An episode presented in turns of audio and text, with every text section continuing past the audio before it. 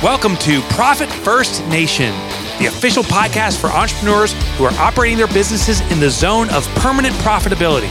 I'm Mike Michalowicz, the author of Profit First, and now here's your Profit First Nation guide, Danielle Mulvey. Hello, my entrepreneurial friends, and welcome to another episode.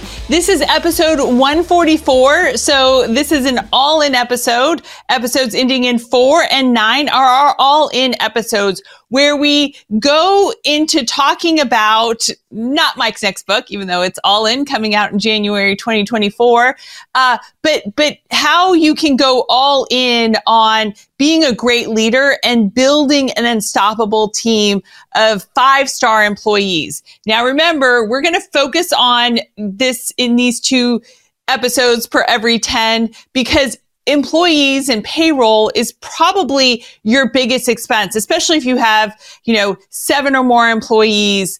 Uh, they are probably the largest expense in your business. And remember, uh, you know, to increase profitability, there's only two ways, increase margin and or decrease expenses. So your payroll needs to be producing at least a 3x return. This is so important um, to for you to to be profitable in your business. And when you have employees who are five star employees, they are producing a 3x return on payroll. One, two, three star employees, average ho hum or worse employees are tend to be a little entitled. Uh, they're collecting a paycheck. Uh, they're not necessarily producing that 3x return on payroll. And so today we're going to talk about some strategies on how you can uh, correct the errors of a mishire if you've had any mishires in the past. We know from, from research that uh, approximately every three out of four hires in a business is right now trending at a mishire. So most businesses have a 70% miss 75% miss mishire rate. Uh, when you employ going all in on uh, recruiting, hiring, retaining your employees, and you never settle for less than five star employees, and maybe even using the five star employee uh, hiring system, then you will only have a 10% miss mishire rate. So we're going to talk about strategies in these episodes ending in four and nine about how to be a five star employer, how to recruit, hire, and retain five star employees so that you go from a, you know, 75% mishire rate to just a 10% mishire rate. Um, and, you know, one, one way to do that is to right now, kind of stop everything, um, and, and, and, and pull out a spreadsheet and uh, actually we will have a template for you at profitfirstnation.com forward slash 144. So profitfirstnation.com forward slash 144 will have this episode's resource. And what you're going to do is um, you're going to uh, either use that resource or create your own spreadsheet. The first column is you're going to put um, your former employees. You're going to list them that um, you know have left the company, whether on good terms or bad terms or eh terms. You're going to list them in that first column, and I would recommend going back at least two years of, of, of, of people who are no longer with your organization. We like to call them alumni. Um, and then I want you to, in the next column, put down what their hire date was. And um, then I want you to put their term date in that third column. When did they leave the organization? And then what was the role in the fourth column? And in the fifth column, what was the reason for leaving? And in this next column, you're going to put uh, who they reported to or who their supervisor was.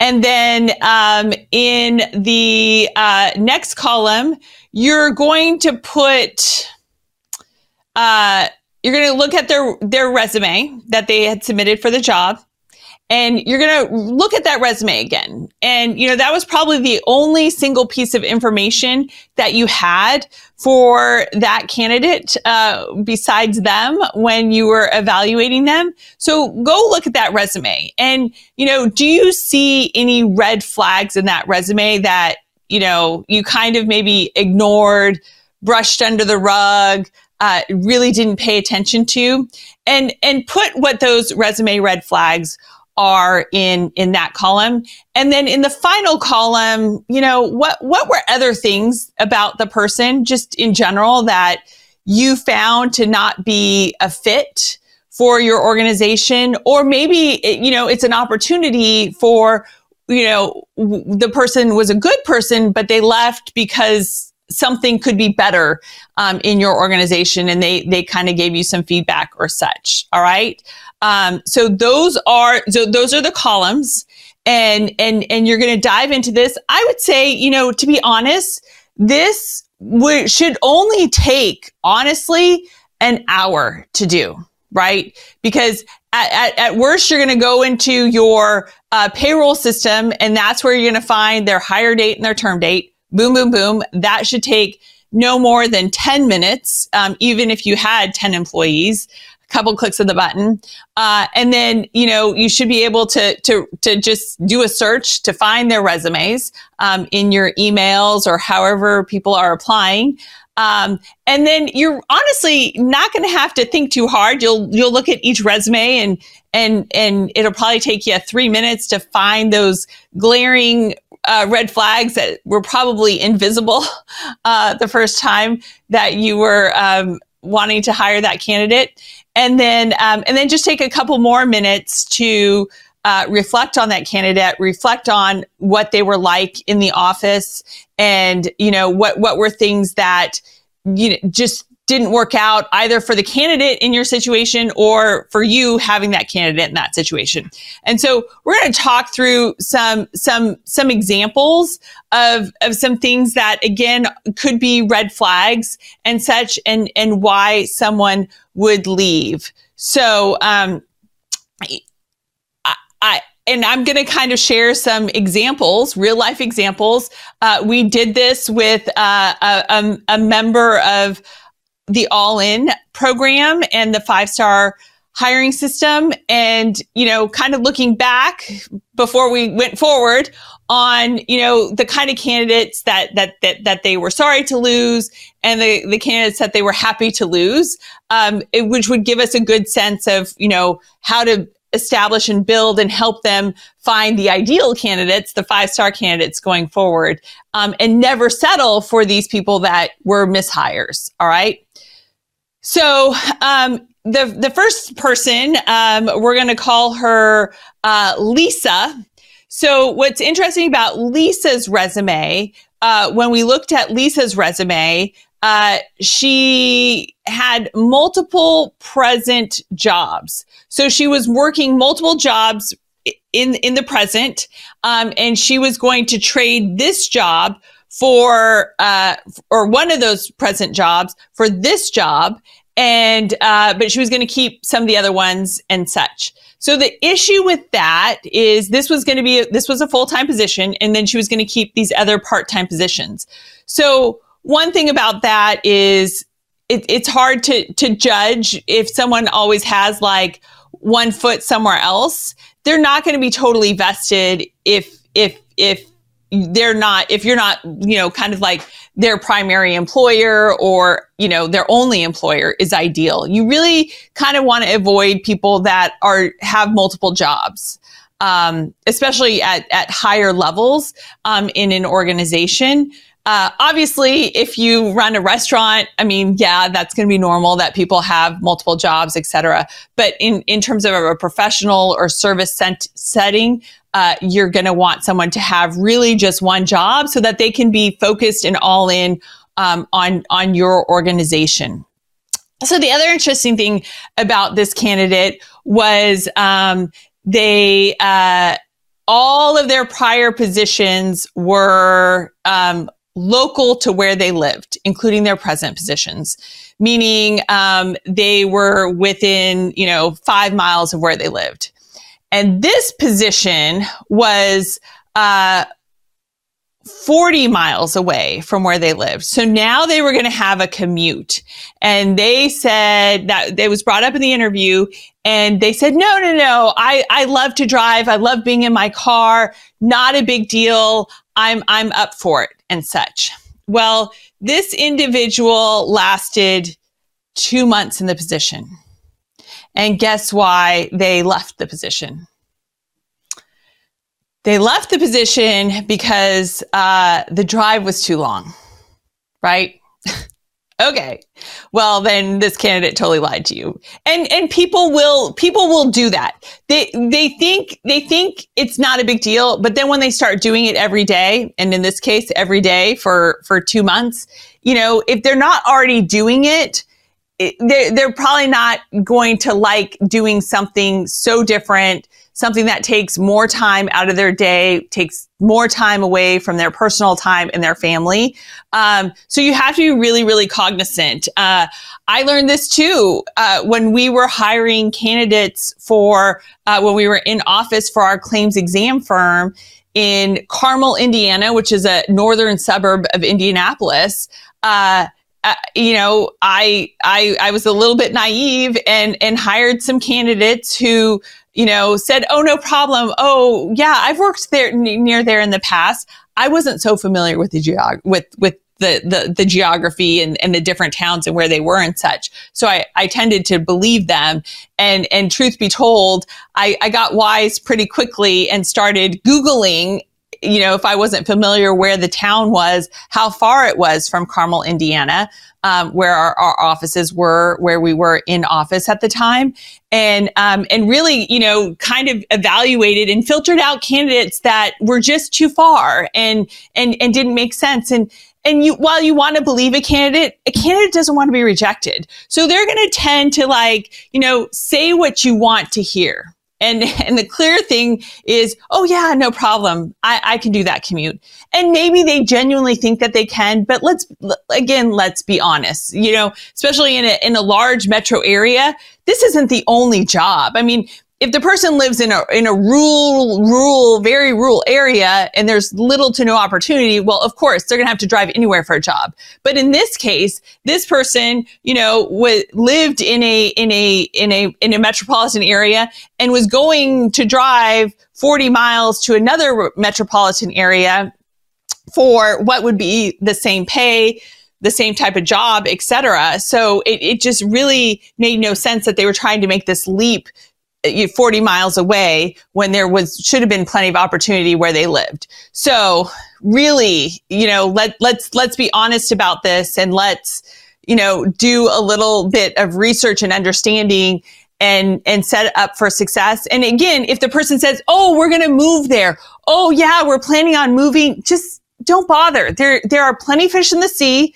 You may just have to cast a wider net to catch the right fish um, than what you're currently casting in terms of a net. But those people are out there and, and you want to get, you know, just as many filters in as you can to set you up for success and, and, and ensure that this person is a true five star candidate. And I'm going to be honest, a five star candidate doesn't live an exorbitant amount away from, from, from, from where you are or from where they're currently working to where they live. Now, if this individual was already working in, in the metro area that was 40 miles away from their house and had experience and jobs in that area, then that would be fine because they've already proven that, that the commute is fine. They've already worked at this other firm for, for five, seven, ten years. And, you know, for whatever reason, they're looking for a change and, and it's sort of like, you know, um, for the, the commute is a lateral. Uh, it's the same distance. So, so that's okay. And that works out. If it, but, but if there's a big change in the, in the candidate's current behavior in terms of where they are now and, and where you need them to be, then that's, that's a red flag. All right. Okay. Um, then we had, uh, a candidate um, here when we did this alumni uh, analysis of this one uh, member's firm, and um, they didn't like all their candidate. Their, they didn't like all their clients. um, and they wanted to work fully remote. So um, that is a that's that's a bit of a problem. So with with individuals today, um, we've got uh, people that you know got a taste of working from home thanks to COVID, and um, and then you know there's there's people that have been very comfortable with it. Uh, we went fully remote with our claims exam firm. Uh, with our construction material supply business, we were remote for a bit during COVID. And then when we came back into the office, our employees were like, thank you, because, you know, they really enjoyed the camaraderie, the collaboration. It just made things better. And, you know, it just was, you know, not as conducive to work as in their homes, maybe um, as well with um with with their families working from home too. So you really have to understand, you know, this candidate had been working remote and then took a job that was hybrid and you know let's see how long here um so so for about um they they they stuck it out for um almost 2 years uh, but you know, kind of during that COVID time. Um, and and and so they had worked remotely. It looks like um, during COVID in 2020, they joined this firm in 2021. They left this firm in 2023 because they wanted to go back to fully remote. So you got to really watch this too. Um, you know, I think people think, okay, I can change them. Yeah, this job is hybrid, but I'm going to do such a bang up job that, and I'm so good at what I do and I produce results that I can get them to, uh, to, to change and make me fully remote. And, you know, in this case, I know this owner and there's no way this owner would allow 100% remote work. Um, and, and, and that, that was pretty clear. So, but, th- but when we looked back at this candidate, in in 2020 they had been fully remote and and they hadn't gone back into an office environment or a hybrid environment they were going from fully remote to hybrid and clearly had the intention of no I, I can take take this hybrid and make it fully remote so again kind of a, a red flag is people who've been working fully remote likely want to stay fully remote. Um, I mean, you know, it, it, it, definitely has its perks. Uh, so, so be wary of that. Um, you want to trade like for like. Um, it could even go the other way too. I mean, um, you know, someone who's working in office, you know, might not actually end up being successful in, in, in, in working from home. So be cognizant of, again, how much are you, how much is the candidate having to to to to to change their behavior, change where they're working, change their commute, etc. And and that's where you know it's it's it's it's hard to to tell if that will fully stick if they have to make that change. So you want to keep the candidate in kind of like a like situation. Um, they were working hybrid, you're offering hybrid. They were working work 100% remote, uh, and you're allowing them to work 100% remote. Okay. So then we move on to the next candidate. And this individual, um, let's see, how long did this individual last? Um, this was Kevin, and um, this person was with them for just shy of two months. Um, and they were let go because of poor work. Uh, and so what it looks like here was uh, they failed to test this individual. Um, and so that's why you need to have skills tests in your hiring gauntlet. And you also need to have a shadow day. The shadow day should be a paid shadow day. Um, it's four to six hours. If it's a remote candidate, it's a remote shadow day. If it's an in-person candidate, um, it's an in-person shadow day. Uh, maybe throw in some lunch there too, and uh, and some casual time with the with the team and getting to know each other. But um, but but the shadow day really kind of um, tells you is the proof in the pudding. Uh, and so you want to design the shadow day and you want to include stresses in the shadow day that, um, you know, could happen in your business and often happen in your business. Uh, so you, you kind of want to design the shadow day to, to, to, to truly test the candidate, um, maybe on your office's not best kind of days. Uh, and, you know, you want to give them assignments while they're doing their shadow day and give them a time frame to complete the assignment and see what the results are of that assignment. And then we're going to be able to see well do they do good work or do, do they do poor work? Um, you know set the expectation what we've done um, sometimes in the past uh, is really good is we'll include them in on a client call and we'll say we need you to take notes um, on this client call. And then um, after the client call we're going to give you 15 minutes and this computer to to to draft a, a recap email for everyone that was on the call. Uh, so you want to you know see how how they work the quality of their work and um, how how how efficiently and quickly they do it. So that would have helped here with with Kevin. So one other interesting thing is when I when I looked at this spreadsheet. Um, let's see, there was about one, two, three, four, five. There were about ten people on this spreadsheet that we analyzed of uh, of of of alumni, former employees. Uh, some left on their own, some were left go- let go. But the interesting thing is, five out of the ten reported to one supervisor, and um, the other ones, you know, no one else reported uh, there were no more than two employees reporting to any other supervisor on the list. So half of the people left that reported to a particular supervisor. So there's a red flag right there. And, um, and, and, and, and this is, was it is is kind of known. This owner and I have had discussions um, about the situation, and uh, you know, interestingly, you know, now, now it's kind of like, well, do you want one person and never be able to keep someone else. And the interesting thing about this, about this supervisor is, um, the the people that work for her really have very short tenures too, which is also telling of the situation.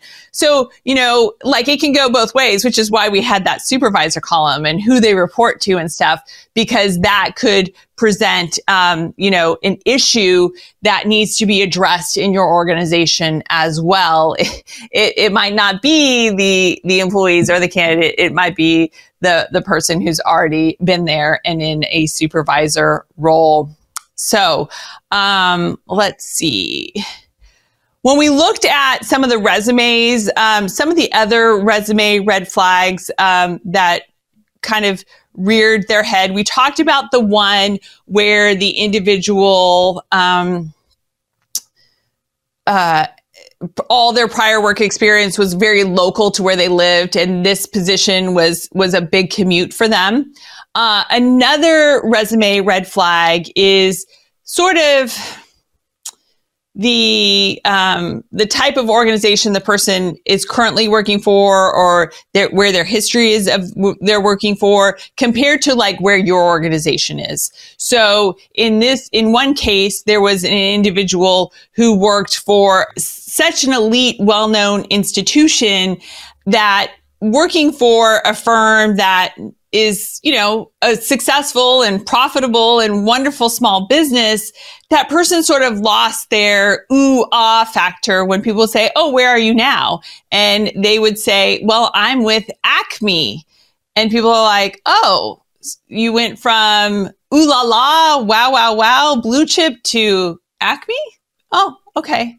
Um, so you really need to be cognizant too. Again, like how much of a move is this person making? This person went from, you know, working at really like a, a very well-known, prestigious company to a great company that that no one knows about and such. And so really what what kind of got to this person was they didn't have that um, I'll call it ooh la la factor, but but they didn't have that that that prestige anymore associated with their place of employment, and so. Uh, again, you know, you want to be cognizant of, of where they're coming from and where you are. I tend to like people that, you know, when they work for us, it's a, it's a step up to them and it's not considered a step down. So that is a very important uh, thing to consider in your candidates.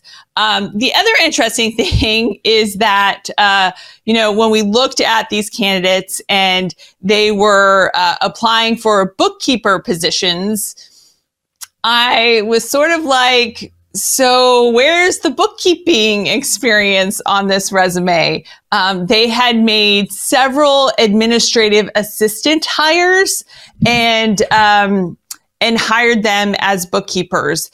And one candidate in particular, I mean, the, the, the, underneath their name, um, on their resume, it said administrative assistant. Uh, everything was them working as an administrative assistant. All of the skills that they listed I mean, data entry, effective time management, team player, customer service, tech savvy, Microsoft Office, effective communicator, scheduling software, Google Suite, CRM, critical thinking and problem solving, email automation software. I think I named them all. Did you hear any QuickBooks?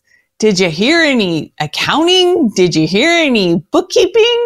So, you know, again, this was a case of an individual who said, Oh yeah, I did a little of that, but it wasn't a prominent enough skill. They listed 15 skills on their resume and none of them had to do with accounting or bookkeeping. Um, also, too, would have been figured out if you gave this person a bookkeeping or accounting test as well.